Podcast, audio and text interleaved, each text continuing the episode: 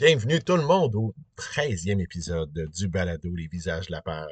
Je suis vraiment content de vous avoir avec moi euh, pour cet épisode-là, euh, qui est un épisode qui me tient à cœur euh, parce qu'on va parler de littérature jeunesse, que ce soit pour enfants, adolescents, même jeunes adultes, mais qui s'intéresse vraiment à l'horreur. Parce que au fil du temps, j'ai trouvé plusieurs pépites dans ces genres-là, des livres qui s'adressent oui, à un public plus jeune, mais dont on peut prendre autant de plaisir à le lire comme adulte. On a trois invités avec nous dans l'épisode. Euh, on va parler avec Pierre-Alexandre Bonin. On va parler avec Patrick Isabelle. On va parler avec Lucas Jalbert, trois artistes que j'apprécie beaucoup. Euh, J'aurais aimé ça, pouvoir vraiment dresser un tour d'horizon complet de tous les livres jeunesse qu'il y a au Québec, mais qui peuvent être intéressants aussi pour les adultes dans nos genres. Je peux vous donner déjà certaines pistes. Euh, Claude Bolduc, euh, bon, il a écrit euh, toute une série autour des ghouls qui peuvent être intéressants, mais je dirais pour les adultes, lisez là-haut sur la colline. Pour moi, c'est dans ce qu'il a écrit de mieux. et un adulte peut vraiment trouver son compte. Il y a Jacques Lazur. Jacques Lazur qui a écrit plusieurs romans fantastiques, plusieurs qui flirtent avec l'horreur. LLDDZ, qui est un hommage à plusieurs grands du fantastique, entre autres à Lovecraft. Je pense que c'est un must. Euh, il y a des gens qu'on a reçus dans l'émission, des gens comme Marc-André Pilon. Euh, on avait parlé d'infectés dans l'épisode spécial sur les zombies, mais il y a aussi Déluge qui est un peu plus euh, surnaturel, histoire de fantômes, qui peut être vraiment intéressant. Brian Eaglenor, bon, c'est des livres qui datent un petit peu plus. Euh, c'est le nom de plume d'Alain Bergeron, un de nos meilleurs novellistes, un de nos grands auteurs de science-fiction, mais qui a aussi touché à l'horreur, particulièrement avec son pseudonyme de Brian Eaglenor. Si vous pouvez trouver euh, ça, mettre la main là-dessus, entre autres le Corbillard, euh, ça vaut la peine. il y a Denis Côté qu'on va nommer là, dans, dans, l'émission aujourd'hui, qui a été marquant, mais en effet, bon, il y a toute une série un peu plus d'horreur pour jeunes à la courte échelle. Euh, mais il écrit des, choses qui peuvent être intéressantes aussi pour euh, plus vieux, euh, puis dont certains là, qui vont vers l'horreur aussi. il y a des gens qu'on a reçus dans l'émission, comme Jonathan Reynolds, Mathieu Fortin, Véronique Drouin, qui ont écrit du, de l'horreur pour différents groupes d'âge, mais entre autres pour adolescents. Euh, on a euh, France Gosselin, Marie-Lou Addison, qui sont euh, deux auteurs que j'apprécie beaucoup. D'ailleurs, malheureusement, j'ai envoyé une invitation du côté de Marie-Lou qui n'a pas pu participer à l'épisode. Ce n'est que partie remise. Un auteur comme Camille Bouchard, qui a touché à toutes sortes de genres, toutes sortes de publics, adultes, jeunesse et tout ça, a touché un peu à l'horreur. Même Patrick Sénécal, a écrit 7 comme 7 heures et sa suite, là, qui sont des romans d'horreur vraiment pour enfants, euh, mais qui sont pas désagréables à lire même à l'âge adulte. Euh, il y a nos collections Frisson, nos collections Zone Frousse, euh, mais qui ont souvent aussi un volet pour bons lecteurs ou pour un peu plus vieux, et qui, dans bien des cas, là, peuvent être intéressants pour un lecteur adulte. Cela dit, le but, c'est pas de vous parler tout le long, c'est de vous permettre de découvrir nos invités. Donc, on va commencer tout de suite avec Patrick Isabelle.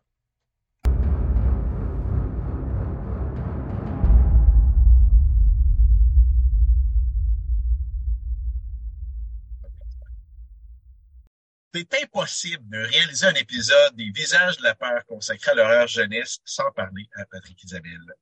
Euh, il a écrit euh, pas juste de l'horreur. Il écrit plusieurs romans, euh, particulièrement pour le public euh, jeunesse, qui touchent plein de sujets, l'intimidation, l'estime de soi, même la grossophobie. Euh, mais on le reçoit ici pour sa série Anna Caritas, euh, qui est une série jeunesse, mais honnêtement, pour l'avoir lu comme adulte et pour connaître plusieurs autres adultes, d'ailleurs, c'est un adulte qui me l'a conseillé, euh, c'est une série qui s'adresse aux deux. En ce moment, il y a cinq romans dans la série, un en série, euh, et on attend, bien sûr, la suite avec impatience, en tout cas pour les, lecteurs de la série. Euh, bonsoir, Patrick. Bonsoir. Hey, on va commencer euh, par une première Commençons. Qu'est-ce qui t'intéresse dans l'horreur? surtout que tu fais pas juste écrire dans, dans ce genre-là, mais qu'est-ce qui te plaît là-dedans? Ben moi, c'est un fantasme d'adolescent là, que je vis présentement. Moi, j'ai commencé vraiment à lire à fond avec les romans frissons quand j'étais petit OK, oui. Fait que c'est vraiment ça qui m'a amené à la lecture et qui m'a amené à l'écriture aussi. Le premier roman que j'ai écrit, j'avais 11 ans. C'est vraiment un wannabe frisson. Fait que c'est toujours quelque chose que j'ai aimé, que j'ai nourri. Euh, fait que, moi, à 11 ans, j'ai lâché les frissons, j'ai commencé à lire du Stephen King, j'ai jamais arrêté. Fait que tout mon secondaire, je me suis comme j'ai vraiment lu que de l'horreur pendant mon secondaire. J'ai lu Clive Barker au complet, euh, Masterton, j'en ai lu vraiment beaucoup. Euh, c'est ce que j'écrivais. Pour moi, c'était naturel de retourner vers l'horreur. Au début, le monde comprenait pas parce que j'ai été prisé, j'ai gagné des prix pour des romans très sérieux, très, très ancrés dans la réalité. Puis quand je travaillais avec Anna Cartas, le monde était comme, what the fuck? Mais moi, c'est ça que j'ai toujours voulu faire. Moi, quand j'étais ado, je disais que je voulais devenir Stephen King. Mm-hmm. Bon, Sénécal est arrivé par en arrière puis il me volait la job, mais ça se faisait pas encore. Fait que là, je suis comme le R.L. Stein des Québécois. c'est mon but, ouais. C'est drôle, j'ai, eu un parcours qui ressemblait à ça, sauf que j'ai skippé les frissons. Euh, moi, j'ai, euh, je suis passé d'un mauvais lecteur au primaire. Euh, à lire des briques, ouais. Ouais, ben, en fait, j'ai un prof qui m'a fait découvrir Bob Moran. J'ai découvert des romans d'aventure, j'ai lu du roman policier, puis là, secondaire 1, j'ai découvert Stephen King. Là, je suis tombé là-dedans. Euh, secondaire 2, je me souviens, j'avais fait un travail en français sur euh, livre de sang. Euh, euh, avec, puis là, il fallait citer les extraits, tout ça. Le, le, le professeur s'était questionné un peu. Mais euh, tu me parles de ton parcours et je me reconnais là-dedans. Toi aussi, tes profs te regardaient bizarrement? Assurément. En plus, je jouais à des jeux de rôle, c'était encore pire. Je me souviens d'un prof secondaire 2 qui expliquait Ah, jeu de rôle, c'est ça que les gens jouent qui prennent ça tellement au sérieux qu'ils se suicident. Euh... Oui, oui, il y a le diable là-dedans, c'est ça. Assurément. Euh, bref, c'est ça qui m'a amené à l'horreur, pour être parfaitement honnête.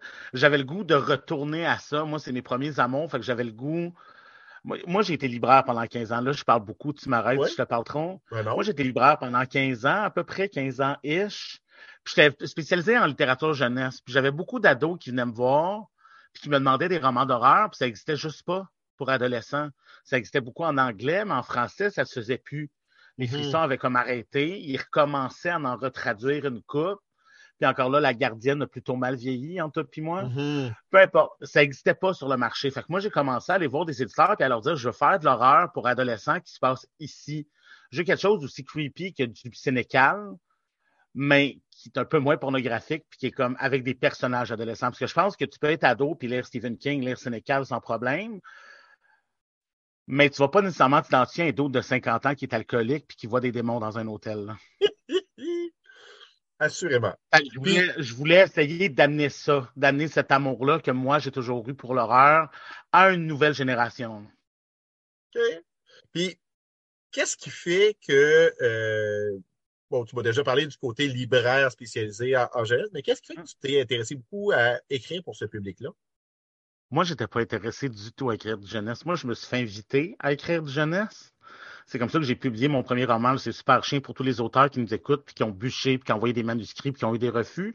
Moi, on m'a invité, on me dit Hey, le MEAC par une collection jeunesse, moi j'aime beaucoup comment t'écris, veux-tu venir publier avec nous? J'ai dit non. Je dis, moi, ça m'intéresse pas de faire la morale aux jeunes. C'est vraiment pas ça que je veux faire dans vie. Moi, je voulais être un vrai écrivain, tu comprends? Puis finalement, je me suis essayé. Moi, euh, Maxime Mongeon, qui était qui est le directeur de la collection jeunesse, encore à ce jour chez le MEAC, qui était un de mes amis, un de mes anciens clients chez Archambault. Bref, notre amitié remonte à loin. Euh, lui m'avait dit, Pat, il dit, je veux pas que tu changes ta façon d'écrire parce que tu écris pour les ados. Il dit, arrête, il faut pas prendre les adolescents pour des cons, ils sont capables de prendre ce que tu veux leur donner. Faut pas sous-estimer s'ils sont capables de prendre ou non. Fait qu'il me dit, écris sans tabou, censure-toi pas. La seule différence que je veux en ton écriture, puis ce que je te demande, c'est l'âge de tes personnages qui soient plus jeunes. Fait qu'il me dit, retourne dans tes bébés d'adolescents puis écris. Mm-hmm. C'est ce que j'ai fait. Mais c'était pas mon intention du tout. Fait que j'en ai écrit un premier qui a plus ou moins marché. Puis ensuite, quatre ans plus tard, j'ai publié Eux, qui soudainement s'est retrouvé partout, qui a en lecture dans les écoles. C'est un roman assez raide sur un gars qui rentre dans son école avec une arme à feu, puis qui décide de se venger de tous ceux qui l'intimident depuis son secondaire 1. C'est assez violent, c'est assez rough. J'ai gagné le prix des libraires pour ça. Je me suis retrouvé comme partout à mon deuxième roman. Puis à partir de là, ben, je suis comme OK, la littérature jeunesse, j'aime ça, puis je peux pas mal écrire ce que je veux sur ce que je veux. Fait que j'ai continué à faire ça, puis les adolescents tripaient sur ce que j'écrivais. Fait que je suis comme venu à la rencontre de ce lectorat-là par accident totalement. J'ai décidé d'y rester parce que c'est vraiment un lecteur le fun.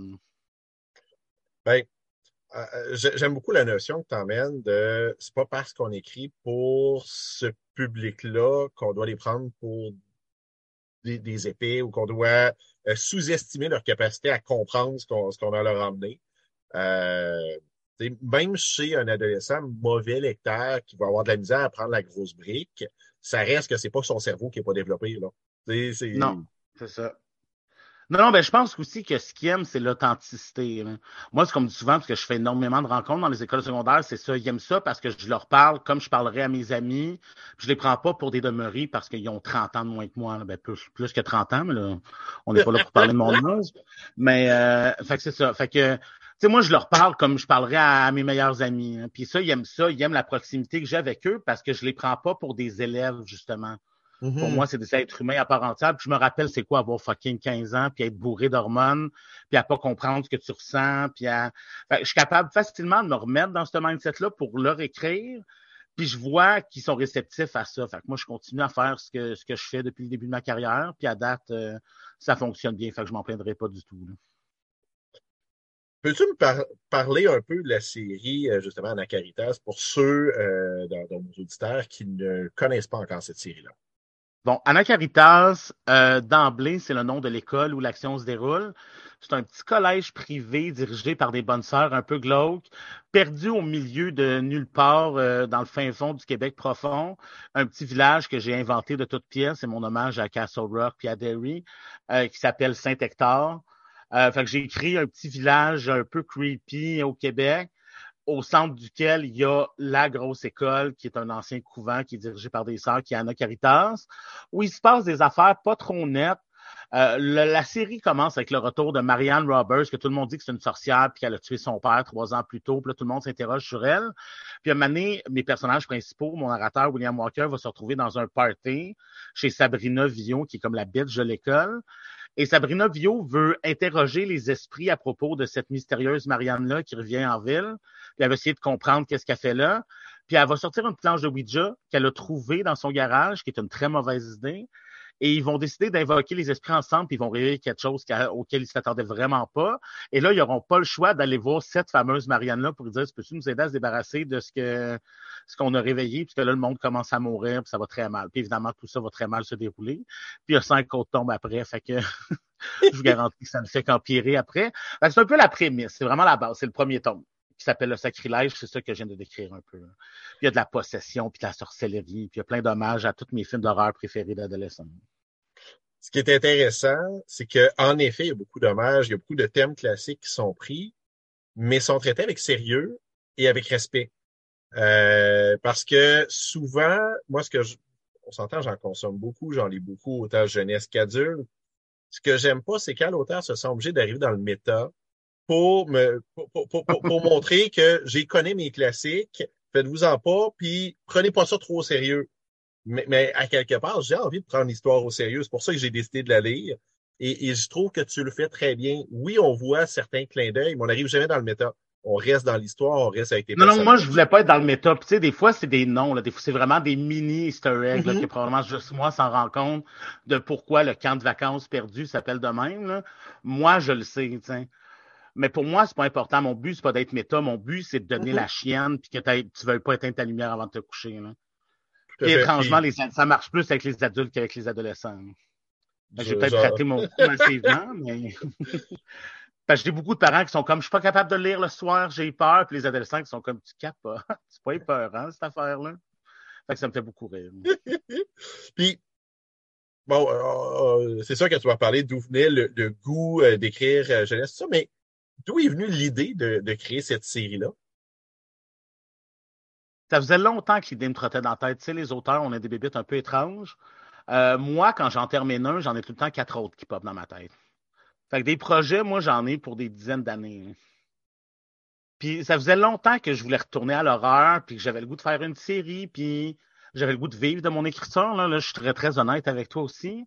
Puis je savais que les séries, c'est ça qui fonctionnait, puis que c'est ça que les écoles voulaient, puis c'est ça que les jeunes voulaient. Fait que comme je pense que je serais capable de faire ça, mais mon but, c'est de faire ça en horreur. Fait que j'ai commencé à aller voir des maisons d'édition, puis à magasiner, puis tout le monde me disait non, non, non, il n'y a pas de demande pour ça, les jeunes, ça les intéresse pas l'horreur. Puis j'étais comme alright. Fait que je continuais mon petit chemin. Puis là, j'arrivais avec mon petit roman Frisson devant les éditeurs. J'étais comme ça, vous tentez de faire quelque chose de même, mais en 2017? Puis ils me disaient tout non, jusqu'à temps que je rencontre les malins. Puis les malins, eux autres, ils ont cru aveuglément, ils ont été vraiment cool. Ils m'ont donné une avance, ils m'ont dit, va-t'en chez vous, puis écris. Fait que j'ai créé, puis le, pire, c'est qu'Anna Caritas, c'est pas devenu du tout ce que je leur avais pitché. Ça, c'est un léger détail. Mais eux autres, ils ont vraiment embarqué dans Patente. Fait qu'ils m'ont signé sans même avoir lu un mot. Ils, étaient, ils, avaient, ils ont juste cru en mon projet. Puis ils avaient déjà lu de mes autres romans, évidemment. Fait que c'est vraiment né comme ça. J'avais envie de faire de l'horreur, j'avais envie de me remettre là-dedans.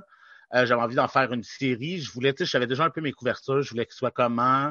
J'avais déjà un peu, je m'en allais où, puis ce que je voulais faire mm-hmm. avec ça. Je m'attendais pas du tout à ce que ça fonctionne autant que ça fonctionne présentement. Là. Je me pince à tous les matins euh, parce que c'est vraiment un beau succès en Caritas. J'ai quasiment 100 000 exemplaires de vendus, ce qui est assez fou. Euh, ça, je m'y attendais pas du tout. Tu sais, moi, ce que je voulais, c'était vraiment remettre l'horreur sur la table parce que ça n'existait pas sur le marché québécois. Mm-hmm. comme je pense qu'il y a une demande pour ça. Moi, je la ressentais. Ça a l'air que les éditeurs la ressentaient pas vraiment. Mais finalement, j'étais à la bonne place au bon moment avec la bonne offre. Assurément. C'est beaucoup de chance, je pense, puis d'instinct. Assurément aussi. Euh, Là, bon, on s'entend, euh, ceux qui, comme moi, lisent la série, le dernier tome était euh, le premier volet de deux. Euh, je m'excuse. ouais. Est-ce que euh, t'en es où dans, l'écriture du deuxième volet? OK. Là, je t'explique tout de suite. Moi, il était déjà écrit, ce roman-là. Les malins ont décidé de le séparer en deux parce qu'ils voulaient pas publier une grosse brique on l'a séparé en deux, exactement comme la première partie que vous avez entre les mains. Puis quand est venu le temps, quand j'ai fini la correction et tout, de cette première partie-là, j'ai relu ma deuxième partie, j'ai paniqué, fait que j'ai tout scrappé, puis j'ai recommencé au complet. Fait que c'est de ma faute si le livre est en retard. Effectivement, moi, je voulais qu'il sorte à un mois d'intervalle. J'ai fait, c'est pas bon, je, je peux pas finir ça de même parce que c'est le dernier de la série. Ben oui. Fait, que l'anxiété m'a comme pogné, j'ai eu une bulle au cerveau, j'ai tout scrappé, puis j'ai recommencé au complet. Ça a été dur, ça a été très, très ardu parce que mon éditrice m'a fait changer des choses dans la première partie qui fonctionnaient plus du tout avec ce que j'avais écrit. Fait que ça m'a comme mélangé. Fait que là, j'ai essayé de retravailler ce que j'avais déjà. Ça n'a pas fonctionné. Fait qu'après trois mois, j'ai tout rescrappé à nouveau. Puis là, j'ai dit, on sortira pas ça en mars, les copains ça s'en va à l'automne. Il faut que je l'écrive au complet. Fait que là, il est terminé. OK. Là, là je suis en train de peaufiner avant de l'envoyer à mon à mon éditrice. Mais il est terminé. Là. Il me reste comme un mois pour le faire du ménage dedans, puis travailler mes dialogues, travailler mes trucs, puis m'assurer que tout ce que j'ai à dire est dit, puisque Dieu sait que j'en ai des choses à dire dans ce dernier tome-là. Fait que c'est beaucoup de pression, puis je pense que j'ai succombé à cette pression-là, parce que je le sais que les gens l'attendent, la deuxième partie, mais je l'ai scrappé. J'étais comme, je peux pas publier ça. Ils vont être en tabarnak. J'ai le droit de sacrer dans ton balado? T'as le droit. T'as le droit. je me suis dit, si je leur livre ça, ils, vont être en tabarnak. Je peux pas publier ça tel quel. Puis mon esprit, c'est comme, mais oui, c'est correct. J'étais comme, non. Finalement, le fait, ouais, t'as peut-être raison, ça devrait peut-être le réécrire. Je suis comme, right, si j'ai la bénédiction de mon éditrice, je crape tout puis je réécris. Fait que c'est de ma faute si on l'attend. Ça sort cet automne. Je pense qu'il est, est, annoncé pour le 9 septembre, le fils. probablement mi-septembre. Parce que j'ai deux projets qui sortent cet automne. C'est quoi l'autre projet qui sort cet automne? Euh, si, tu peux en euh, parler, bien sûr. Oui, oui, parce que c'est un projet jeunesse, fait que tu vas aimer ça. Euh, c'est un projet d'horreur, fait que tu vas aimer ça encore plus. c'est un collectif, en fait. On s'est mis moi, Véronique Drouin, Jocelyn Boisvert, que tu connais peut-être, oui. et Sandra Dussault. OK, oui. Donc, euh, c'est Jocelyn qui nous a rassemblés, qui nous a écrit un matin en finissant son jogging, puis qui a dit Moi, là, mon dream team, c'est travailler avec vous, avec vous trois. Ça vous tente-tu qu'on fasse quelque chose en horreur ensemble, les quatre? Puis les quatre, on, ça a donné qu'on était sur notre téléphone en même temps, puis on a tout de suite accepté. Puis on a parti ça. Fait que là, je sors un collectif. On n'a pas encore de titre. Là, on rencontre les malins demain matin euh, pour parler du titre, parler de tout ça. Fait que ça va être comme un collectif. On écrit chacun un novella, en fait, euh, qu'on va mettre dans le même volume. Puis ça, se passe dans la même ville. On a comme créé une ville. C'est comme euh, ma lubie de créer des villes là, ces temps-ci. On a créé une ville un peu weird, une espèce de banlieue glauque. Euh, on sait pas trop où, qui s'appelle Molochville. Puis là, toutes nos histoires vont se dérouler dans cette ville-là, qui est un peu maudite, qui est un peu bizarre. Fait que là, on s'est déjà rencontrés deux fois. Moi, je sais ce que les autres écrivent. les autres savent ce que moi j'écris. C'est quatre affaires très, très différentes, mais un peu étranges. Ça va être très weird, très glauque. Ça sort à Halloween cet automne. OK. ça, c'est un one-shot ou c'est le début d'un univers ou on le sait pas? C'est probablement le début de quelque chose. Les malins sont très emballés. Eux, ils aimeraient ça que ça fonctionne pour pouvoir en publier un par Halloween. Moi, je pense que ça serait le fun. Euh, ce qui est le fun, c'est que c'est une plus petite histoire, fait que c'est beaucoup moins de temps qu'un roman. Fait que c'est un 10, 12 000, 15 000 mots, gros max. Fait que ça s'écrit bien, ça se bien, c'est le fun. Puis c'est avec trois personnes que j'adore, qui sont trois collègues, qui sont des auteurs exceptionnels. Jocelyn, je sais qu'il est capable d'en faire de l'horreur parce que j'ai lu pas mal tout ce qu'il fait pour ados puis pour enfants aussi. Euh, fait que Jocelyn, j'ai pas peur. Sandra Dussault, c'est une autrice formidable qui fait moins dans l'horreur d'habitude, mais là, elle est vraiment contente de pouvoir s'en aller beaucoup plus loin dans son écriture. Puis Véronique Drouin, qui est, qui ah est hallucinante. Là. Fait que c'est juste de travailler avec Véro, puis avec Sandra, puis avec Jocelyn, c'est vraiment un dream team. On va super ensemble au restaurant parler du projet, puis on finit par pas en parler parce qu'on s'entend trop bien toute la gamme. Fait que ça, c'est très cool. Ça sort cet automne, ça aussi. Fait que c'est mes deux projets là, qui s'en viennent. Après ça, ben, on verra l'année prochaine. Parce qu'il y a d'autres affaires là-dedans. Assurément, assurément. On, a commencé un peu avec ça, mais je voudrais qu'on finisse. Euh, tu as nommé certains noms tantôt, mais des auteurs qui vous ont vraiment marqué quand toi, tu étais adolescent, puis justement dans cette période-là au secondaire où tu as lu à peu près euh, tout ce que tu pouvais trouver? Ben, j'ai lu tout Stephen King jusqu'à Dolores Claiborne, puis après Dolores Claiborne, j'ai fait moi, quand j'ai fait le tour. Euh, après ça, j'ai eu une grosse phase Clive Barker, j'ai lu tous les livres de sang, pas mal tout ce qu'il avait écrit. Euh, après ça, j'ai eu une phase très, très dans pendant mon adolescence où j'ai lu tout Anne Rice. Interview with a Vampire était sorti, puis j'étais comme fasciné par cette bébite-là. Puis là, j'ai commencé à lire tout Anne Rice, puis après ça, j'ai commencé à triper sur les sorcières, puis à, à, lire des affaires de sorcellerie, puis à devenir très, très weird. Anna Caritas sort pas de nulle part, là. Il y a une partie de ça que j'ai trippé là-dessus quand j'étais ado. Euh, puis The Craft était sorti au cinéma, c'est là que j'ai frenché ma première blonde, puis bref. Il y a comme bien des trucs qui sont rattachés à mon adolescence là-dedans. Fait que je dirais qu'Anne Rice, il y a eu une grande partie de ça aussi. Puis après ça, étrangement, j'ai comme délaissé l'horreur, j'ai commencé à lire tout John Irving au complet. Moi, je suis comme triplé sur un auteur, j'ai lisais tout. Puis John Irving, c'est probablement celui qui a la plus grande influence sur moi. Ça paraît sûrement pas dans ce que j'ai écrit parce que je suis vraiment pas à la hauteur. Puis j'ai essayé, mais ça marche pas. Je peux pas être euh, John Irving, je suis pas capable. J'ai essayé, ça marche pas. De toute façon, c'est difficile un auteur d'atteindre un, plein potentiel en étant quelqu'un d'autre. À quelque part, c'est ça qui fait que John Irving est John Irving. C'est ça, mais ça a été une leçon parce que moi, longtemps, j'ai essayé d'imiter les auteurs que j'aimais jusqu'à temps que je réalise que c'est pas ça que le monde voulait lire. Mm-hmm. J'ai fait OK, puis c'est là que j'ai commencé à écrire avec ma voix littéraire à moi. Puis c'est là que j'ai vraiment développé mon style tout, le long de ma vingtaine. J'ai publié tard. Mon premier roman, j'avais 30 ans. Fait que ça a été vraiment long avant que j'arrive à publier. Puis avant que je me fasse assez confiance pour me publier aussi, puisque je n'aimais pas ce que j'écrivais. Moi, j'ai tout le temps l'impression que tout ce que j'écris est un tas de merde encore à ce jour-là. Ce qui explique pourquoi ça fait très longtemps que la deuxième partie est pour être sortie. Bah. à quelque part, je suis, je peux pas parler au nom des lecteurs, je peux parler à mon nom personnel. Ben, j'aime autant avoir la, la fin qui satisfait l'auteur et qui va vraiment clore la série que d'avoir une fin pour avoir une fin. Euh, voilà, c'est ce que je me dis aussi. Fait que j'étais comme les gens vont attendre puis vont j'espère qu'ils vont être contents. Parce que là, moi, je vais angoisser jusqu'à temps que ça sorte, cette affaire-là, tu comprends? fait que ça, c'est une autre histoire, mais je, moi, je suis content de ce que j'ai fait, je suis content de comment je close ça. Puis on sait jamais la suite là, qui peut se passer. Là, je clôt Anna Caritas, mais c'est pas tout le monde qui meurt. Il y en a beaucoup qui meurent, mais c'est pas tout le monde. Hein. Il y en a déjà une partie. C'est ça. Ouais, ouais, mais ça, c'est rien, t'as rien vu, là. Euh, non, non. Mon éditrice a commencé à faire une liste de qui j'avais pas le droit de tuer. Puis là, je suis comme, non, non, c'est pas de même, ça marche, là. fait que, fait ça se peut que certains de mes personnages reviennent ailleurs éventuellement. On sait jamais. OK. Parce que... Moi, j'ai pas l'intention de quitter cet univers-là. De toute manière, depuis le début de ma carrière, moi, je dis que tous mes livres sont interreliés. fait que peu importe ce que j'écris présentement avec Anna Caritas ou ce que j'écrivais chez le MEAC, il y a des liens entre tous mes personnages. Il y a juste moi qui sais, mais ça existe. Moi, je me disais, un jour, ils vont m'étudier à l'université, puis ils vont tout voir ça, puis ils vont faire. C'est mon but.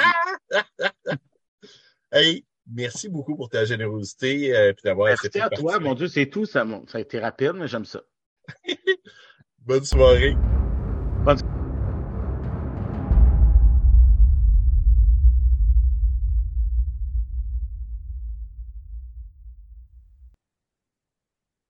Pierre-Alexandre Bonin est l'auteur d'une vingtaine de livres pour la jeunesse.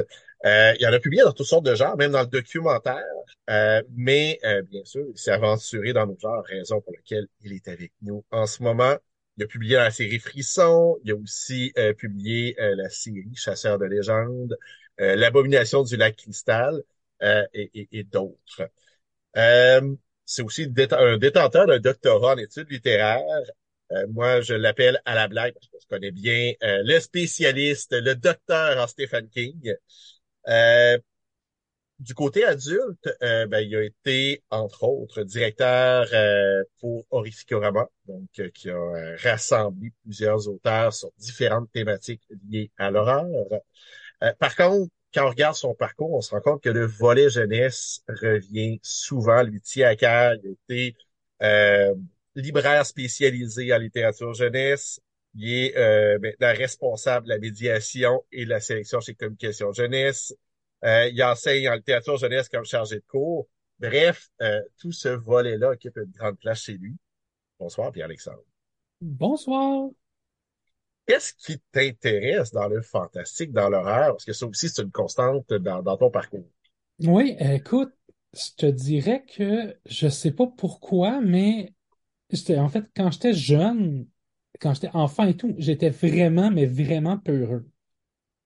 Je veux dire, E.T. m'a traumatisé, là. à 7-8 ans, là, j'étais, E.T. m'a traumatisé. J'ai toujours pas réussi à voir Alien parce que, là aussi, quand j'avais peut-être 9-10 ans, mon oncle me l'a raconté en mimant les xénomorphes, puis les facehuggers et tout. Et encore aujourd'hui, je le vois, genre, avec la main en face, ah! j'ai jamais été capable d'écouter Alien encore, donc je quand même, fondamentalement, j'étais quelqu'un de très peureux. Et pourtant, en littérature, c'était pas la même chose. J'étais capable d'en prendre en littérature et tout, et je me suis rendu compte que j'aimais énormément les histoires euh, fantastiques, les. Écoute, moi, c'est je suis un puriste un peu du fantastique. Moi, c'est vraiment l'irruption du surnaturel dans le quotidien banal et l'ordinaire. Euh, le fameux Unheimlich, ah, j'écoute, je sors mon, mon allemand du, du, dimanche pour toi. Le Unheimlich, l'inquiétante étrangeté de Freud et tout. Euh, j'ai lu tous les théoriciens quand j'étais à l'université et tout. Je les ai tous lus, les théoriciens. Euh, Todorov, euh, Roger Caillois et compagnie. Donc, c'est vraiment, je sais pas pourquoi exactement le fantastique en particulier, mais l'horreur et le fantastique sont vraiment les deux genres qui m'ont le plus intéressé et vraiment accroché de façon extrêmement solide et profonde dès même avant mon adolescence, je te dirais et tout. Euh, donc je lisais tout ce qui me tombait sous la main et tout. Euh, les d'ailleurs j'ai j'ai j'ai retrouvé en usagé euh, les contes de minuit aux éditions Héritage Jeunesse à l'époque là, 13 Oui oui oui et, d'autres, de nouveaux contes de minuit et tout. Mon Dieu, qui m'avait traumatisé ces histoires-là, mais quand même, je les ai rachetés parce que je me dis, euh, ça va peut-être m'inspirer pour des projets personnels aussi, justement. Ben, justement, dans cette période-là, la préadolescence, début d'adolescence, qui, a été, euh, ben, qui est souvent un terreau fertile pour les amateurs d'horreur. Je pense que c'est souvent la, la, période impressionnable où on, on, est les meilleurs publics pour ça et pour que ça vienne s'ancrer ce, ce plaisir-là. Euh, c'est quoi les auteurs ou les livres qui t'ont marqué à cette période-là? Euh, c'est sûr qu'un des auteurs pour moi les plus marquants a été Stephen King. Vraiment, j'ai découvert, je suis tombé dans Stephen King à 12 ans quand j'ai fait le tour. Normalement, la section, les sections adultes des bibliothèques à Montréal-Nord, c'était 13 ans et plus. Moi, à 12 ans, j'avais déjà fait le tour des deux succursales où j'allais avec mes parents, avec mes parents. Donc, ils me connaissaient. Fait que j'empruntais avec la carte de mon père. Et le tout premier Stephen King que j'ai pris, c'est en anglais, c'est Needful Things, donc c'est Bazar en français. Mm-hmm. Et écoute, il y a eu un déclic dans ma tête. Je sais pas qu'est-ce qui s'est passé exactement. Il y a eu un déclic. Je suis tombé en amour avec l'écriture de Stephen King, avec ses univers et tout. Et c'est un, justement, tu, tu, le dis à la blague, mais c'est vrai, je suis vraiment, je suis littéralement docteur en Stephen King. J'ai fait ma thèse de doctorat sur une partie de son œuvre et j'ai eu la chance de participer à des colloques universitaires et tout avec des, tu sais, je veux dire, j'ai comme, j'ai parlé de Stephen King dans un colloque avec Paul, avec Paul Bleton, qui est une sommité euh, en littérature de l'imaginaire et tout. Donc, quand même, c'est pas rien. Euh, sinon, Anne Rice aussi. Anne Rice, euh, mon Dieu, mon côté romantico-emo euh, était comblé par les vampires d'Anne Rice. Euh, qu'est-ce que j'ai lu? Denis Côté en jeunesse. Denis Côté faisait du sable Mhm. fantastique aussi. Là, c'était vraiment plus jeunesse, moins ado un petit peu, mais quand même, des œuvres marquantes, Les Inactifs, qui étaient plus, on était dans la dystopie SF un peu plus, mais la série des Maximes, Ouais. euh, avec le- le- la série du vampire aussi de Denis Côté. Donc, pour moi, Denis Côté, au, au Québec, est un auteur jeunesse qui m'a marqué. Euh, je me souviens plus quand exactement, mais j'ai découvert Jean Rey aussi. Mhm. Ça a été un coup de foudre genré. Je- C'est comme, je sais que Claude Bolduc est vraiment un grand amateur de genré, euh, donc je suis très content de partager ça avec lui parce que c'est un auteur, à mon sens, qui n'est pas super connu. C'est un auteur qui est belge, je pense. Oui. Donc, euh, et et c'est du vrai fantastique. Je me souviens, j'avais travaillé sur le psautier de Mayence. C'était à l'université. Je pense que je suis tombé sur genré et tout.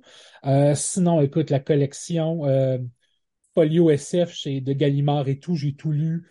Euh, les Anne McCaffrey et compagnie, je veux dire, fantasy, science-fiction, tout ce qui était des littératures de l'imaginaire, j'ai, je bouffais ça à la pelletée.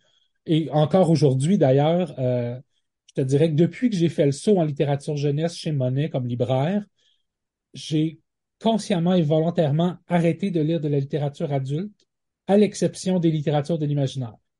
Ok. Je ne lis que du jeunesse avec des incartades euh, fréquentes en littérature de l'imaginaire pour me tenir encore au courant et parce que ça continue de me faire vibrer et tout. Euh, mais ce n'est que ça que je lis en adulte, sauf de rares exceptions.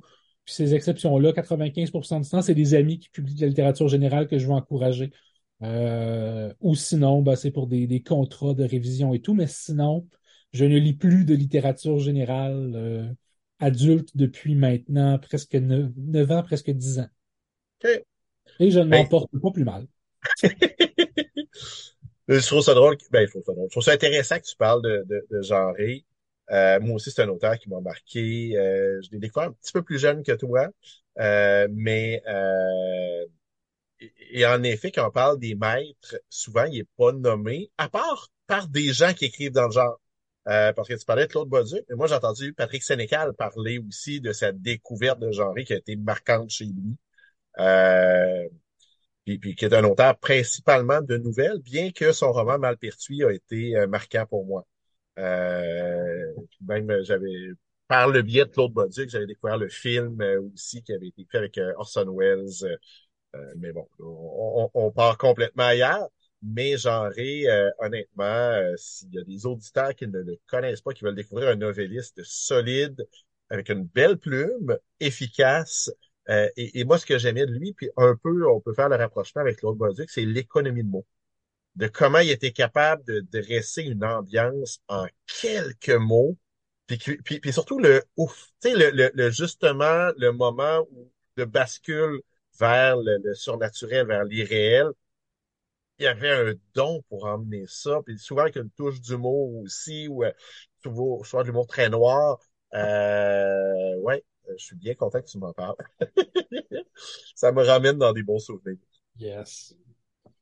Euh, bon, on a parlé euh, justement du, du virage euh, comme lecteur du côté jeunesse, euh, travailler euh, libraire jeunesse et tout ça, mais qu'est-ce qui fait que comme auteur, tu écris principalement pour le public jeunesse? Ça, c'est moi, je trouve ça le fun parce que c'est toujours une des questions qui revient quand je fais des animations dans les classes. Mais pourquoi écrire pour les enfants? C'est sûr que mon premier réflexe, c'est de répondre un peu, ben, sans vouloir être bête ou quoi, mais pourquoi pas? Mais de façon inconsciente, ben, en fait, semi-inconsciente, j'ai tellement aimé lire plein d'auteurs et tout quand j'étais jeune. Et pour moi, c'était un moyen d'évasion. Pas parce que j'ai eu une enfance malheureuse, pas parce que j'étais complètement intimidé et tout, mais juste, tu sais, il y en a qui c'était les jeux vidéo, il y en a qui c'était le sport et tout. Moi, c'était la lecture. Moi, pour passer le temps, si je m'ennuyais, j'ouvrais un livre, puis quatre heures plus tard, ma mère était comme, il serait temps que tu sortes dehors. J'étais quoi, hein? C'est chou, là. Tu sais, genre Robin Williams, Mhm. on est en quelle année exactement? Qu'est-ce qui se passe? Donc, pour moi, ça a toujours été un moyen d'évasion. Et quand j'ai commencé à écrire et tout, au début, écoute, puis c'est ça, au début, je voulais donc percer en littérature de l'imaginaire. Moi, je voulais être un auteur de fantastique pour adultes. C'était vraiment, c'était mon but quand j'ai commencé à écrire.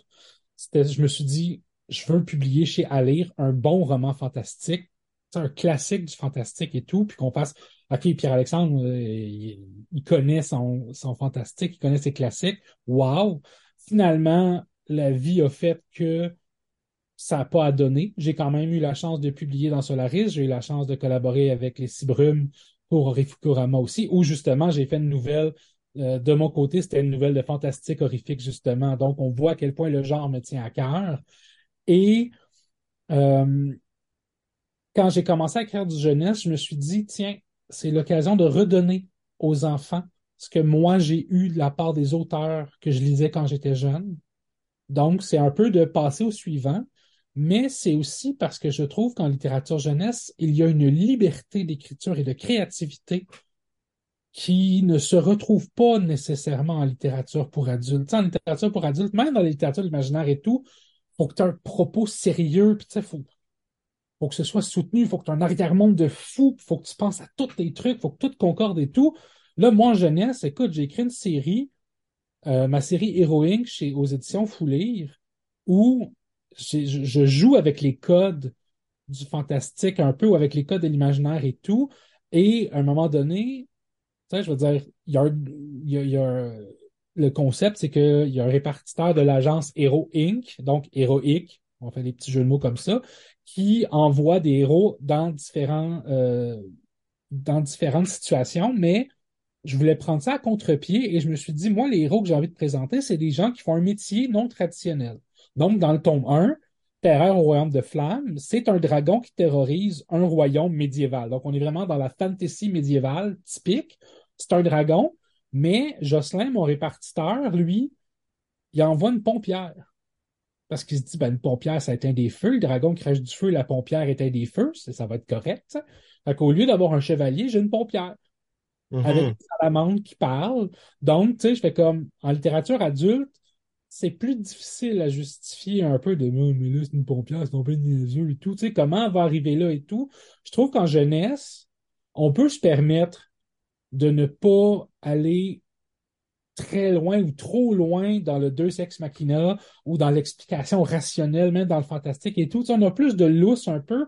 Et ce que c'est, on va, il y en a qui vont dire que c'est de la facilité, mais moi, je me dis non, les enfants ont, encore cette capacité d'émerveillement et de, de, on peut surprendre les enfants encore. Et moi, j'adore être émerveillé. Euh, moi, il y a des, je veux dire, des œuvres qui me, qui me touchent droit au cœur et tout en littérature jeunesse.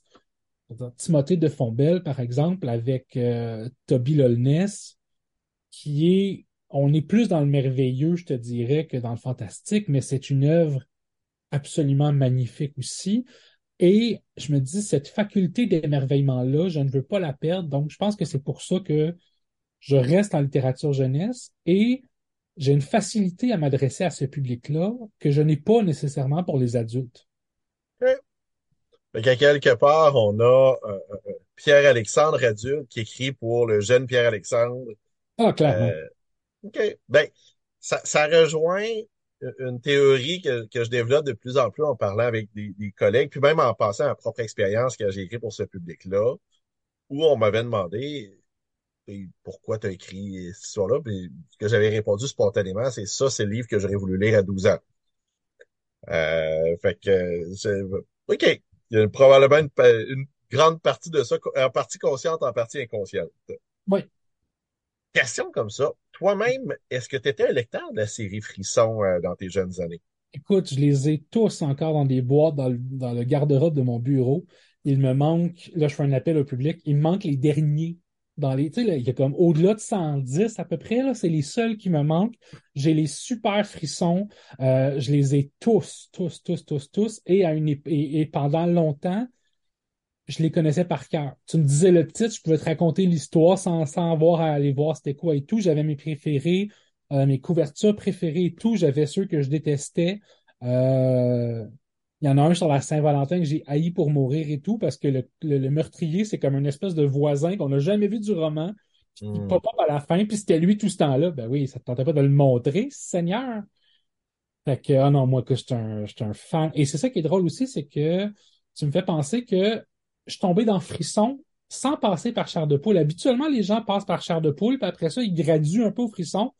moi, je suis passé directement au frisson. Puis après ça, je lisais les chars de poule, mais je trouvais ça cute. Mhm. c'est rigolo. Ah, sinon, écoute, La Société de minuit. Euh, Are You Afraid of the Dark, mais en Oui. français. Oh, j'aimais tellement ça quand, écoute, ça, c'était un rendez-vous télévisuel. Maman, ça voulait me punir, elle me privait de cette émission-là, genre de télé, pour manquer le club des 100 watts, puis la, société, le- le- le- la société de minuit, je manquais ça, puis j'étais comme, je recommençais plus jamais la bêtise que je venais de faire. C'est clair que c'était, c'était, non. Vraiment, très, là. C'est très drôle parce qu'on est sensiblement de la, ben, on est de la même génération, sensiblement dans les mêmes années. Et la partie télévisuelle, j'ai suivi, j'ai écouté les mêmes affaires. Puis moi, j'avais trippé sur le Petit Vampire, qui, qui- qui était... euh, Moi, mon must, ça avait Oh été mon ça. Dieu, oui, Le Petit. Vampire, j'avais tellement aimé ça. J'ai tellement été déçu quand ils ont fait un film euh, américain en, en remake de ça. Mais les livres, je les ai pas lus. J'ai passé complètement... J'ai découvert Denis Côté beaucoup plus tard, que je l'ai lu comme adulte en disant « Hey, wow, j'aurais aimé ça lire ça ado », mais je l'ai pas lu ado. Euh, j'ai pas lu les frissons à l'époque, j'ai pas lu les chairs de poule. Je suis comme passé, moi, de, de- d'un mauvais lecteur qui ne lisait pas à un lecteur de Stephen King à l'intérieur d'un an. Euh, ma transition entre les deux, ça a été Bob Moran et euh, Agatha Christie. Que, que, y a une prof un moment donné, euh, bon, moi c'était les années courte échelle, et il y a une prof au lieu de me faire lire le même livre que les autres, qui était Annie Croche. Euh, et je me souviens très bien de ce que les profs disaient, c'est oui, mais tout le monde aime ça, Annie Croche. Moi, j'aimais pas ça. J'aimais vraiment pas ça. Puis, puis pas que c'était pas bon, c'est que c'était pas le mais, public pour ça. Elle hey, m'aurait mais, mis dans la même collection un Denis Côté entre les mains, ça aurait été complètement différent. Mais là, c'était Annie Croche, puis tout le monde aime ça, Annie Croche. Pourquoi t'aimes pas Annie Croche? Puis à un moment donné, on avait eu une remplaçante qui avait fait, mais regarde, qu'est-ce qui t'intéresse? Elle me pose des questions, elle me dit, regarde, j'ai comme deux vieux livres euh, qui sont là, des bombes morales. Mon père lisait ça, je pense que t'aimerais ça. Puis mon père à moi lisait ça aussi. Je les ai lus, qui étaient euh, quelque part des plus gros livres que les Annie Croche. Je les, les ai dévorés les deux, elle me les a même donnés. Je les ai, je les ai encore. J'ai euh, été dans les bandes de garage, puis euh, ce qui était le fun de, de collectionner les bombes morales, c'est que c'était plus à mode. Euh, donc, il y en avait plein les marchés aux puces. Fait que Mhm. pour euh, 50 sous du livre, je me suis monté une grosse collection. Euh, cet été-là, je les ai à peu près pas tous lus parce qu'il y en avait trop, mais j'en ai lu au moins 60, 80 pendant l'été. Après ça, j'ai découvert les Agatha Christie. J'ai découvert aussi en même temps les Alfred Hitchcock dans la Bibliothèque verte. Puis l'année d'après, je lisais Stephen King en sixième année. Puis euh, et- et on en parlait, euh, Bonsoir, il est parti.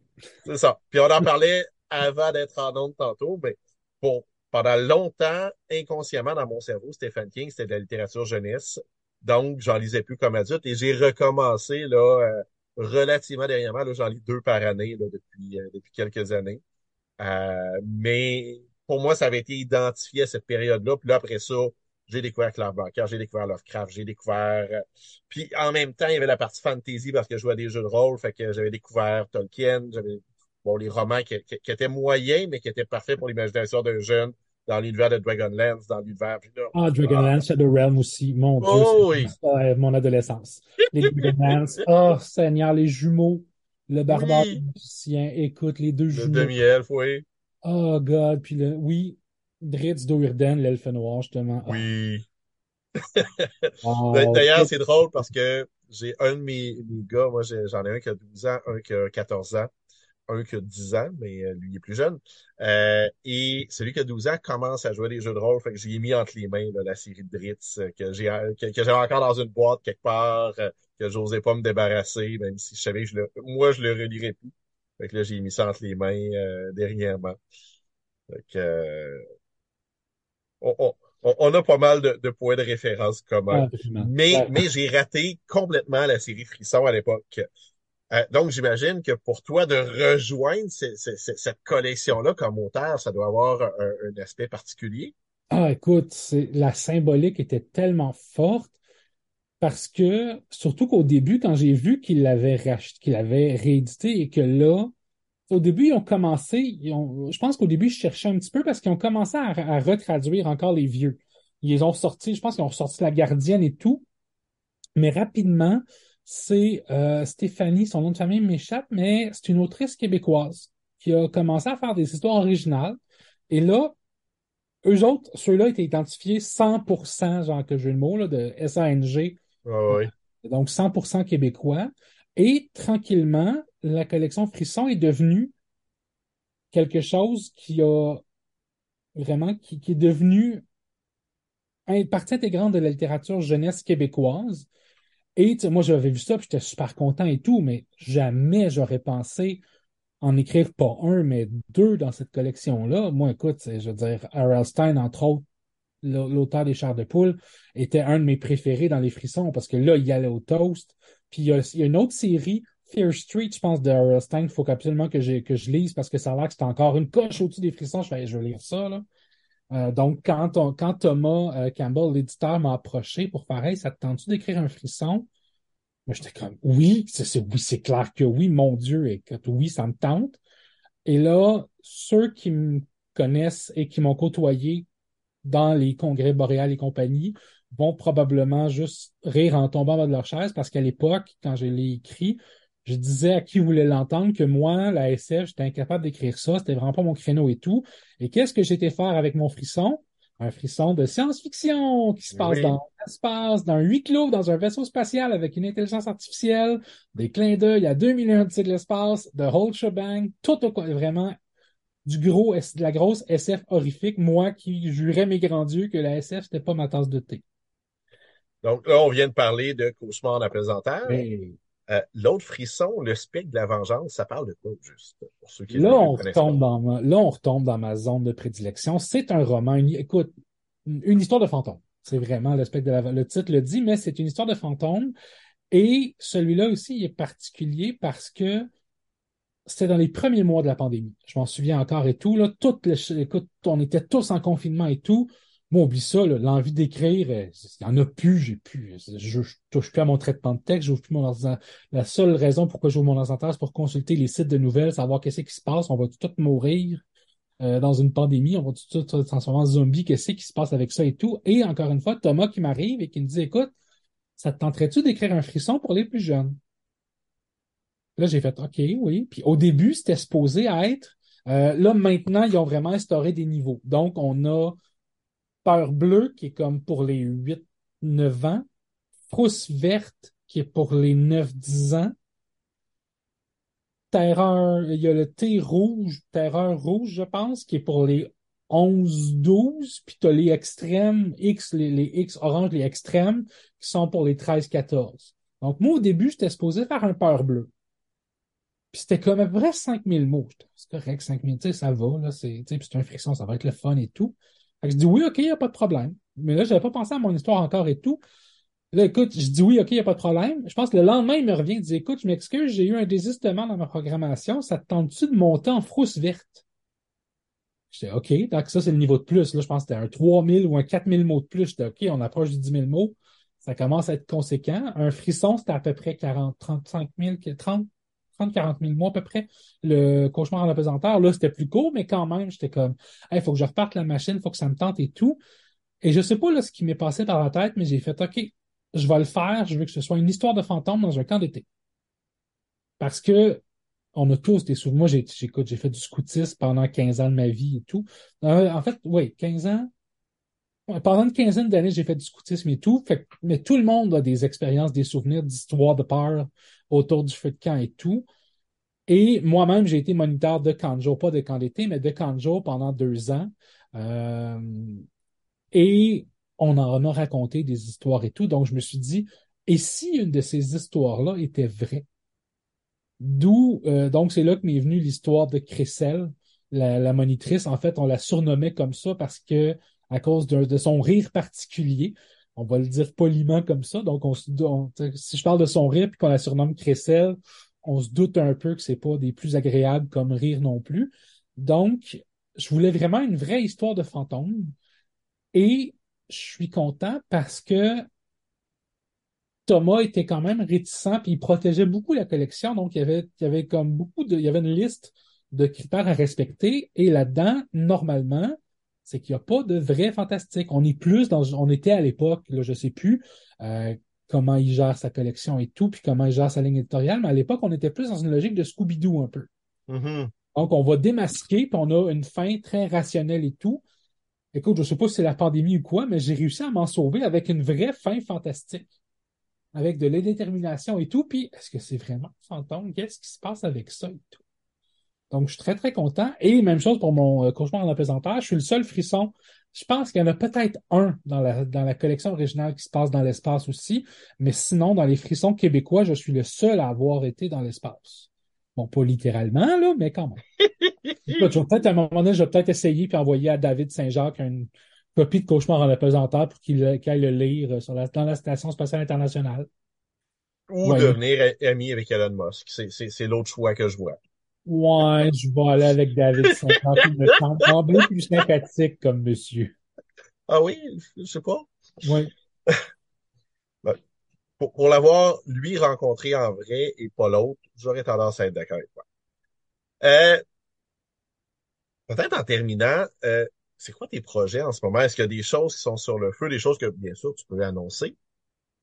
Ben, écoute, je vais rester vague un peu, mais j'ai euh, malheureusement, à la, euh, à la, fin de la, t'en as parlé au début, à la fin de l'abomination du lac cristal, moi j'avais qui se passe dans un camp. Oui, aussi exactement. Et là, c'est avec les scouts, c'est dans un camp scout et tout. Et tous les personnages, c'est des amis à moi. Euh, mais j'ai changé la personnalité et tout, puis j'avais pas d'amis handicapés, mais je voulais avoir un personnage handicapé pour le roman et tout. Je trouvais ça intéressant en termes de diversité. Donc, quand j'ai écrit ce roman-là, c'était avec Roderick Chabot, avec Rod, aux éditions Espoir en Cannes, qui est devenue la collection Espoir en Cannes chez ADA. Moi, le cabinet de minuit, je voulais en faire quatre. Et c'était un hommage au conte de la crypte, euh, avec le gardien de la crypte et tout. Donc, le cabinet de minuit, justement, je voulais en faire quatre, un par saison. Donc, l'abomination de la cristal, c'était le roman qui se passait en été. J'en avais un en automne, un en hiver et un au printemps. Et là, quand il est sorti, Rod m'a embarqué tout de suite sur le deuxième qui se passait au printemps. Et moi, j'ai toujours voulu, et c'est un projet que je chéris encore, je veux faire une histoire de zombies à la québécoise, un peu comme ma famille, le film qui a été fait au Québec, justement. Oui. Je me dis, je trouve qu'on ne profite pas assez de notre climat nordique, de qu'est-ce qui se passe en hiver, les zombies ils gèlent-tu, puis ils dégèlent au printemps, tu sais, on a tu comme un presque six mois de tranquillité quand il y a des zombies et tout? Donc, ça faisait longtemps. Et j'ai toujours été fasciné par le folklore, les, trucs de grand-mère et tout, et les légendes et compagnies. Et je m'étais dit, qu'est-ce qui se passerait si l'autre Pâques, à qui on prête des vertus miraculeuses et tout, pouvait ramener des morts à la vie? Fait que là, c'est un peu un clin d'œil à, Pet Cemetery de Stephen King. Donc, évidemment, les gens qui reviennent avec l'autre Pâques sont pas nécessairement tous là et dans leur état normal et tout. Donc, je suis parti avec ça et j'avais besoin d'une autre intrigue aussi. Donc, en fait, cette histoire-là, c'était deux clins d'œil majeurs à, Stephen King. L'autre, c'était, écoute, l'autre, c'était Les Enfants du Maïs, à qui hmm. j'ai fait un clin d'œil, mais dans un contexte d'érablière. Parce que nous, le maïs, oui, c'est important, mais au Québec, c'est le sirop d'érable. Ben oui. Et là, le manuscrit est en retravail avec Roderick. On est en direction éditoriale. Il est fait, euh, on travaille dessus et tout. La nouvelle tombe, la collection est fermée malheureusement. Donc, là, moi, je contacte ADA directement, puis ils font, on est désolé, on n'ira pas de l'avant avec ta série. Donc, j'ai racheté les droits du tome 1. J'ai encore près de 200 copies dans mon bureau, euh, dont je me débarrasse tranquillement en donnant à gauche à droite. Et là, je me retrouve avec un manuscrit presque complété. C'est la première fois que ça m'arrive. Je fais quoi avec ça? Et il y a une éditrice qui m'a contacté parce que quand j'étais libraire chez Monet, j'essaie de faire une histoire courte, ça marche jamais. Quand j'étais libraire chez Monet, on m'a contacté parce qu'on avait euh, la presse m'a contacté, une journaliste de la presse m'a contacté pour un article pour l'Halloween parce qu'elle avait entendu dire que j'étais un spécialiste de l'horreur au Québec. Donc, elle me contacte pour ça, je fais un article et tout. Et là, fast forward de plusieurs années, j'ai une éditrice qui vient d'arriver dans une grosse maison d'édition jeunesse. Je la nommerai pas tout de suite, j'ai signé le contrat, mais pour l'instant, je veux attendre quand même. Donc, elle m'écrit pour faire Oui, j'ai lu votre article dans la presse, comme quoi, euh, auriez-vous des auteurs à me suggérer pour faire de l'horreur pour ados? Elle dit, je veux des auteurs, pas nécessairement qui font du jeunesse, ça peut être des auteurs adultes qui seraient intéressants à faire de l'ado aussi. Que je fais des suggestions et tout. Puis là, je fais, pourquoi pas? Je perds rien. Fait que je dis, et si ça vous intéresse, j'ai moi-même un manuscrit qui dort dans mon tiroir.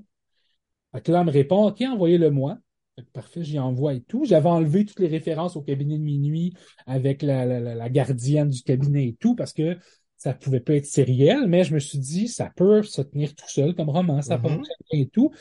là, le temps passe, puis un moment donné, je me dis, bon, écoute, j'ai pas de nouvelles, mon chien est mort. Et là, l'univers m'a entendu, puis a fait, non, non, minute, PA, tiens ma bière. Et j'ai reçu un courriel de l'éditrice hein, qui a dit, j'ai vraiment aimé ça beaucoup. Il y a du travail à faire, on va leur travailler pour dégraisser l'histoire, mais je suis vraiment intéressé, j'aimerais ça te faire signer un contrat. Donc, contrat, contrat signé, il y a eu. Et là, je suis en attente du travail éditorial avec elle. C'est pour ça que pour l'instant, je ne dis rien. Donc, celui-là, je suis vraiment content parce que c'est une bonne histoire. Puis vraiment, c'est. Je me suis poussé, j'ai, j'ai repoussé mes limites personnellement. Euh, sinon, un autre projet d'horreur sur lequel je travaille en ce moment, je veux absolument publier un Zone Frousse aux éditions Les Ailés. J'ai un manuscrit qui a été envoyé, qui a été lu, qui a été commenté et que je dois retravailler. Mais la porte est ouverte. Ah, ben, c'est intéressant. Ça aussi, on est dans le fantastique, hommage à un film culte euh, dont je ne parlerai pas. Et ironiquement, en fait, cette histoire-là me trotte en tête depuis longtemps et je n'ai pas vu le film culte en question. C'est Frédéric Raymond qui avait eu la gentillesse de lire mon synopsis et mon plan, puis il a dit, ben là, ça ressemble tellement à ce film-là, j'ai fait, hein, de quoi tu parles? Fait que, ouais. Tout ce que je dirais, écoute, Roddy, Roddy Piper. C'est tout ce que je dis comme, comme indice là-dessus, mais oui, ça va être euh, un hommage là-dessus. Et chez Bayard Canada, je vais avoir euh, éventuellement, là, c'est. On il n'y a pas de contrat signé et tout, mais quand même, un roman assez trash pour ados. Avec, encore une fois, on est dans le, on est encore dans le fantastique, je m'en sors pas. Euh, les trois projets sont franchement ancrés dans le fantastique et l'horreur. Et encore une fois, moi et mes clins d'œil à la culture populaire, euh, cette fois-ci, c'est un hommage bien senti à, au, probablement un des meilleurs films de Noël qui est vraiment un film de Noël, on ne le sait pas, mais Gremlins. Donc, c'est mon hommage à moi à Gremlins, mais avec complètement autre chose. Euh, donc, quand même, et ça, c'est les projets horrifiques. Il y a d'autres projets qui s'en viennent et tout, là, mais qui sont plus, euh, qui sont moins dans le cadre de ton podcast, disons. Génial. Ben, hey, merci beaucoup d'avoir pris le, temps de répondre. Merci à toi, euh, vraiment. C'est toujours un plaisir de discuter avec toi. Puis j'en profite pour rappeler aux gens que, bon, on s'était interrogé, eh ben, je t'avais interrogé dans le cadre du spécial Noël où tu nous avais fait des suggestions de romans publiés pour des adolescents principalement, mais mm-hmm. que ce serait dommage de se priver du plaisir de les lire euh, comme adulte. Il y avait entre autres euh, la série Anna Carita, ah, euh, dont on parle dans cet épisode-ci aussi, puisque j'ai eu l'occasion de m'entretenir avec l'auteur. Donc, ceux qui voudraient avoir des suggestions de lecture jeunesse, je vous invite à écouter le podcast. Pierre-Alexandre nous en a proposé plusieurs. Donc, merci beaucoup. Bonne soirée. merci à toi aussi.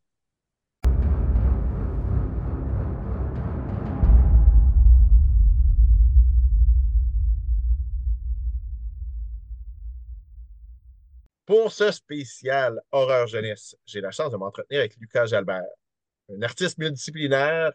Euh, donc, on va pouvoir parler avec lui autant de bande dessinée que de romans jeunesse ou de web. Euh, puis pour la petite histoire, ben, dans une autre vie, j'étais journaliste et je me souviens d'un tout jeune homme que j'ai rencontré en 2008 qui venait juste à ce moment-là de lancer le Spectre Noir, euh, le quatrième tome des aventures de funk et punk. Je lui avais promis à ce, moment-là que je continuerais à suivre ce qu'il ferait. Euh, donc, j'ai tenu promesse. Euh, j'ai pu le suivre dans d'autres projets depuis ce temps-là. Il y avait la revue euh, de bande dessinée horrifique, Ça fout la chienne. il y a eu sa web série aussi, qui est devenue une série de romans jeunesse dans la collection Frisson, Les Enfants Perdus. puis d'ailleurs, en ce moment, là, il revisite cet univers-là avec une autre web série, Les Écorchés. Bonsoir. Hey, bonsoir, Pierre-Luc, ça va bien? Ça va super bien. Yeah. Première question, je veux juste savoir, qu'est-ce qui t'intéresse, toi, dans, l'horreur, le fantastique? Parce que tu vas quand même souvent dans ces genres-là. Euh, je te dirais que c'est ma, fascination pour le, septième art à la base. Je, suis issu du monde de la BD, comme tu le disais, mais inévitablement du monde du cinéma. tout jeune, dès que j'ai pu visionner des films, j'y suis plongé complètement. Et euh, les films de série B, les grands classiques de l'horreur, de l'épouvante sont vite arrivés. Euh, ben, quand même pas trop jeune, mais euh, tranquillement, je me suis euh, j'ai évolué avec ce genre de cinéma-là. Évidemment, c'est les émissions jeunesse de l'époque aussi, Fais-moi peur, Chair de poule, qui, qui étaient à la télévision, qui m'ont attiré vers ce genre-là. Ensuite, les bandes dessinées d'épouvante et les romans ont suivi. Et par la suite, ben là, quand j'ai vu qu'il y avait toute une, euh, une historique du cinéma en partant de, de, de, à, à aujourd'hui, bon, j'ai pu visiter un peu tous les genres, que ce soit le giallo italien, les films de Carpenter, Wes Craven, ou Brian De Palma, par exemple. Donc, toutes ces, ces ambiances, ces univers-là, et c'est justement, les ambiances qui découlent de ces de cette euh, cinématographie-là, de cette ambiance horrifique et épouvante dans les romans euh, que j'aime, euh, où tout est possible, tout ce qui est caché, tapis dans un coin noir, ben c'est l'imagination qui fait le reste du travail. Qu'est-ce qui se cache derrière? Et des fois, c'est les peurs de l'enfance qui remontent. Des fois, bon, c'est qu'on refoule en nous. donc, c'est le plaisir d'avoir peur tout en étant en sécurité d'une certaine façon et d'avoir le, bouton sur stop ou la possibilité de fermer le livre par la suite au moment où on, veut de, on veut avoir arrêter d'avoir peur finalement. Et bon, euh, on s'entend, ton public, c'est souvent un public jeunesse. Mm-hmm. Euh, est-ce que ça s'est fait naturellement? Qu'est-ce qui t'a amené à, écrire ou à créer pour ce public-là? Euh, ça s'est fait naturellement parce que mon fil conducteur, mon leitmotiv dans tous mes projets, que ce soit la bande dessinée, le cinéma, les, conférences dans les écoles, même la chanson, euh, est souvent destiné à un public jeunesse.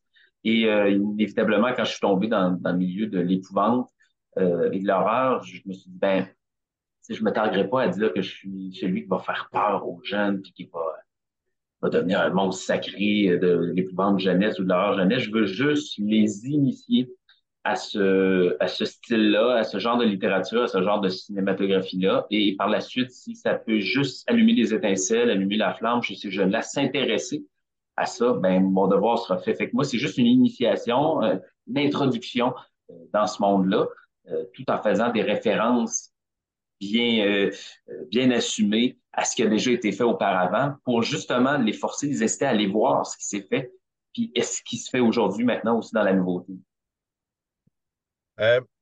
ceux qui connaissent un peu moins ton œuvre, peux-tu me parler un peu de, des enfants perdus, de, de cet univers-là qui est rendu multiplateforme? Oui, oui, oui. Ben, les enfants perdus découlent de mon magazine Ça fout la chaîne dont tu parlais. Donc, j'avais, en faisant le, magazine, euh, j'avais le plaisir aussi de tourner aussi des, des, une anthologie Ça fout la chienne, donc des petits épisodes euh, euh d'épouvante d'horreur. Puis avec des jeunes, puis à un moment donné, ben c'est les, jeunes eux-mêmes qui m'ont dit, hey, ce serait le fun de faire des, épisodes qui suivent avec les mêmes personnages, on les voit évoluer, puis tout ça. On est en 2016, à peu près 2017, et que là, j'ai eu l'idée, bon, les enfants perdus, on va dire en ramenant toute l'époque du, cinéma en de Spielberg, les movies, euh, Stand By Me, Explorers, euh, et tout en étant aussi dans le, le Carpenter, puis le, West Craven, justement, de l'époque. Puis, euh, donc, j'ai inventé Les Enfants perdus, une bande de jeunes qui sont aux prises avec des phénomènes surnaturels suite à l'écrasement d'une comète dans leur comté. Donc, le comté fictif de Coleraine, où il y a plein de, de, de villes et de villages, un peu à l'image du Maine de Stephen King. Donc, et on suit cette bande de jeunes-là qui sont aux prises avec ce mal-là qui, qui, se faufile insidieusement, qui crée, euh, qui rend possible ce qui est impossible pour l'humain. Et on va voir grand, on voit grandir ces enfants-là pour devenir des adolescents, des jeunes adultes. J'ai tourné ça sur quatre ans, donc il y a quatre saisons. Euh, et c'était ça le, plaisir. Puis le leitmotiv de cette série-là, c'est d'abord avant tout l'amitié. Par la suite, arrive en second plan l'épouvante, l'horreur, comment ils se débrouillent, comment ils s'en sortent, comment des fois ils, perdent des leurs pour malgré tout continuer à avancer. Bref, c'est euh, un super beau projet pédagogique d'abord et avant tout. C'est découlé par la suite, comme tu dis, en sous forme de roman. Oui, ben, c'était justement la question que je t'ai posée. Comment s'est fait la transition vers le roman? En fait, c'est ça, c'est la collection Frisson qui m'a approché. Moi que j'ai créé Ça fout la chaîne, le magazine. Euh, j'avais dans l'optique, ah oui, à l'image des frissons d'autrefois, des chars de poule. C'est drôle, bon, faut pas que j'ai su accrocher euh, la gang d'héritage jeunesse qui m'ont donc euh, contacté pour dire on aime ce que tu fais avec ton, ton magazine, l'interaction que tu as avec les jeunes, bon, rendre accessible l'horreur, l'épouvante. Bon, on aimerait ça faire un projet avec toi, mais on sait pas quoi. Là, moi, à ce moment-là, j'étais déjà en tournage de, la saison 1, même de la saison 2. Puis euh, j'ai proposé, ben, j'ai dit, regardez, j'ai déjà deux saisons de tournée, j'entame la troisième. Je pourrais peut-être transposer mes scénarios sous forme de roman donc, chaque saison pour avoir son penchant euh, littéraire. Donc, quatre saisons, quatre romans. Euh, et c'est aussi une façon d'aborder les jeunes plus facilement à l'école, les initier à la lecture. C'est plusieurs enseignants, plusieurs parents m'ont dit, ben mon gars, euh, il s'intéressait pas à la lecture, mais en allant visionner la web série, ça lui a donné le goût d'aller lire ou vice versa. Il a lu le roman, puis il a décidé d'aller voir. Puis les jeunes s'identifient aussi euh, aux personnages parce qu'ils sont interprétés par des jeunes comme eux, comme j'ai pu rencontrer dans les écoles, dans les, les conférences. Donc, euh, c'est une façon de dire, ah, c'est potentiellement accessible d'une certaine façon de plonger dans la fiction. Et euh, donc, c'est ça, c'est comme ça qu'est est né le projet avec Frisson. Euh, beau projet, bien content. Et là, bon, en ce moment, on est dans le projet des écorchés, qui est, dans, qui, qui, de ce que j'ai compris, dans le même univers. Oui. C'est quoi l'histoire? En tout cas, qu'est-ce que tu peux en dire? Euh, en fait, moi, à la fin de la saison 4, moi, j'avais déjà dans l'idée, euh, tu sais, ah, j'ai encore des idées d'une saison 5, une saison 6. Puis, à un moment donné, mon éditeur, il dit, ben, tu sais, après une quadrilogie, euh, ce serait le fun de peut-être, euh, oui, tu peux continuer ton univers, il peut s'étendre, euh, mais d'aller peut-être amener ça ailleurs pour, donner sens à tout ça, parce que des fois, on peut se lasser qu'il y ait 12, 15 tomes ou 15 saisons d'une même web série. À un moment donné, ça s'essouffle. donc, je dis, ah, pas bête. Fait que j'ai reviré mon, mon, truc. Euh, j'ai conservé plein d'idées que j'avais. Mais là, ce qui arrive, c'est qu'on fait, ça, ça, se déroule deux ou trois ans après les derniers événements euh, la saison 4. Euh, et là, on, on, est toujours dans le comté de Coleraine, mais on s'attarde, on s'attache à de nouveaux personnages, une nouvelle bande de jeunes qui se, regroupent souvent dans leur petite cabane au fond des bois après l'école, qui se font surnommer la gang des petits monstres. Et eux se racontent les légendes urbaines des enfants perdus. Donc, c'est devenu des légendes urbaines. Euh, les se raconte tu as entendu parler de ça? Il, il collectionne les découpures de journaux, euh, euh, des aventures passées, donc euh, tout ça. Puis il voue un culte à ces jeunes qui les ont précédés. Et là, malgré eux, ils vont réanimer le, mal qui avait été enterré et stoppé par la gang des enfants perdus. Donc, le mal va être de retour. Fait qu'on va suivre une nouvelle bande de jeunes. Malgré tout, il va y avoir des anciens enfants perdus. Il y a mon personnage de, de Louis qui est comme le, le pilier, de, de, le grand frère de toute cette gang-là qui va être de retour, lui, pour faire vraiment le, fil conducteur entre les deux, euh, les deux projets. Et euh, Les Écorchés va se, se, découler en trois longs métrages. Donc, plutôt que ce soit une web série, c'est vraiment trois longs métrages qui vont être chacun un roman. Et dans ces romans-là, je vais revenir un peu au dessin, à la bande dessinée. Je vais illustrer aussi dans le roman. Donc, une nouvelle touche. Euh, je vais essayer d'être un peu plus sombre, un peu plus euh, pessimiste d'une certaine façon, mais si je veux vraiment euh, couper un peu puis donner un sens à ce nouveau projet-là par rapport aux enfants perdus, il faut vraiment que j'aille dans une autre direction. Fait qu'on on prend la base, mais on s'en va ailleurs. Et c'est mon envie aussi d'explorer autre chose. Et euh, c'est vraiment cool parce que cette bande de jeunes-là qui, vont devenir les nouveaux personnages ont découvert les enfants perdus, ont visionné la web-série, ont lu tous les romans, donc, et ils ont un intérêt de jouer ils ont passé des auditions, fait qu'ils trippent à rentrer dans cet univers-là. Tandis que les enfants perdus, ben là, je créais quelque chose de complètement nouveau. J'allais chercher des jeunes comme ça ici et là, là pour, euh, pour, mes, pour, pour, jouer. Mais cette fois-ci, c'est vraiment, j'ai vraiment fait une réalisation de pré-production, donc rencontre avec les jeunes, les parents, on prépare les costumes, les personnages, on fait des cours de diction pour être sûr que. Donc, créer la grosse affaire, là, finalement. wow. euh, Dernière question que j'avais pour toi, parce que, bon, on, a parlé déjà, tu as travaillé sur différents euh, projets, différents médias. Qu'est-ce qui fait au moment où tu as une idée de, de, de, projet que tu dis, OK, ça, c'est vraiment une idée qui se ferait mieux en bande dessinée ou qui se ferait mieux en film? Euh, Qu'est-ce qui t'emmène dans un genre ou dans l'autre? Mon Dieu, euh, je pense que c'est d'abord avant tout l'envie. Là, envie, j'avais envie de tourner un long métrage. J'ai dit, bon, pourquoi pas faire au lieu d'en faire un, on va en faire trois. après la web série, j'avais envie d'essayer le long métrage, mais par exemple, ma série de, de, de BD Funky Punk, euh, des fois j'ai des idées qui mijotent pour faire des nouveaux tomes, mais là, tu sais, de me relancer dans la production parce que c'est moi qui m'auto-éditais avec ma maison d'édition, qui a production, j'ai moins envie de me lancer là-dedans maintenant. Euh, là, j'étais avec Héritage Jeunesse, j'ai goûté au plaisir d'être publié, d'avoir l'éditeur qui m'appuie, qui a un regard externe, qui m'aide dans le processus. C'est sûr que là, je mise beaucoup là-dessus. Puis, les enfants perdus, ça date d'environ à peine deux ans. Fait que euh, je suis encore là-dedans, puis j'ai envie de battre le fer pendant qu'il est encore chaud, pendant que c'est encore frais dans l'esprit des, des enseignants, des jeunes qui m'accueillent dans les écoles. Tu sais, présentement, c'est de ça qu'on me parle beaucoup, sans oublier malgré tout ce que j'ai fait par le passé, mais ça aussi, je veux le ramener. Tu sais, j'avais un nouveau tome de, de Funky Punk en préparation, mais là, la, la pandémie est arrivée, donc c'est c'est resté euh, en stand-by, mais j'étais très avancé. Mais c'est sûr, je veux revenir à ça aussi. Tu sais, des fois, euh, OK, tel truc, je pourrais pas le réaliser, ben ça serait pas pire en bande dessinée. Fait que peut-être que je retournerai plus à la BD à ce moment-là. Là, présentement, je suis vraiment dans le, roman et, euh, euh, le cinéma. C'est l'envie aussi d'écrire une tune puis de, l'enregistrer. C'est aussi, c'est pas l'envie qui manque de retourner à la chanson parce que je suis issu de ce monde-là. C'est comme ça que j'ai financé mes projets BD au départ. C'est ça, c'est euh, chaque projet, on dirait, euh, va trouver son genre assez facilement dans ma tête. Puis euh, pour ça, ben, je me mets à fond dedans.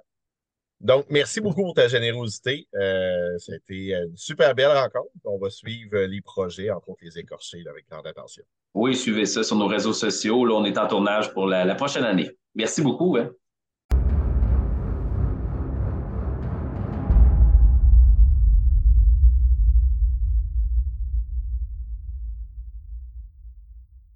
Et voilà, c'est ce qui met fin à notre 13e épisode du balado Les visages de la peur. Je vous remercie de continuer à me suivre dans ce trip-là. Euh, de mon côté, je me fais vraiment plaisir parce que je choisis les gens que j'invite, les gens avec qui j'ai le goût de parler. Dans certains cas, c'est des auteurs que je connais déjà personnellement, mais dans plusieurs cas, c'est les auteurs que je connais par leurs livres et que j'ai l'occasion de découvrir à travers les entrevues euh, du, balado, donc je les découvre en même temps que vous à peu près. Euh, et c'est toujours un plaisir de pouvoir discuter comme ça avec des artistes, des artisans de l'horreur du fantastique. Donc on se revoit le mois prochain, en juin, pour notre 14e épisode. Et euh, ben, d'ici là, si vous avez des suggestions de livres, de films, de bandes dessinées, même de jeux liés au fantastique à l'horreur, n'hésitez jamais à m'écrire. PL La France à commercial gmail.com. Bonne fin de soirée.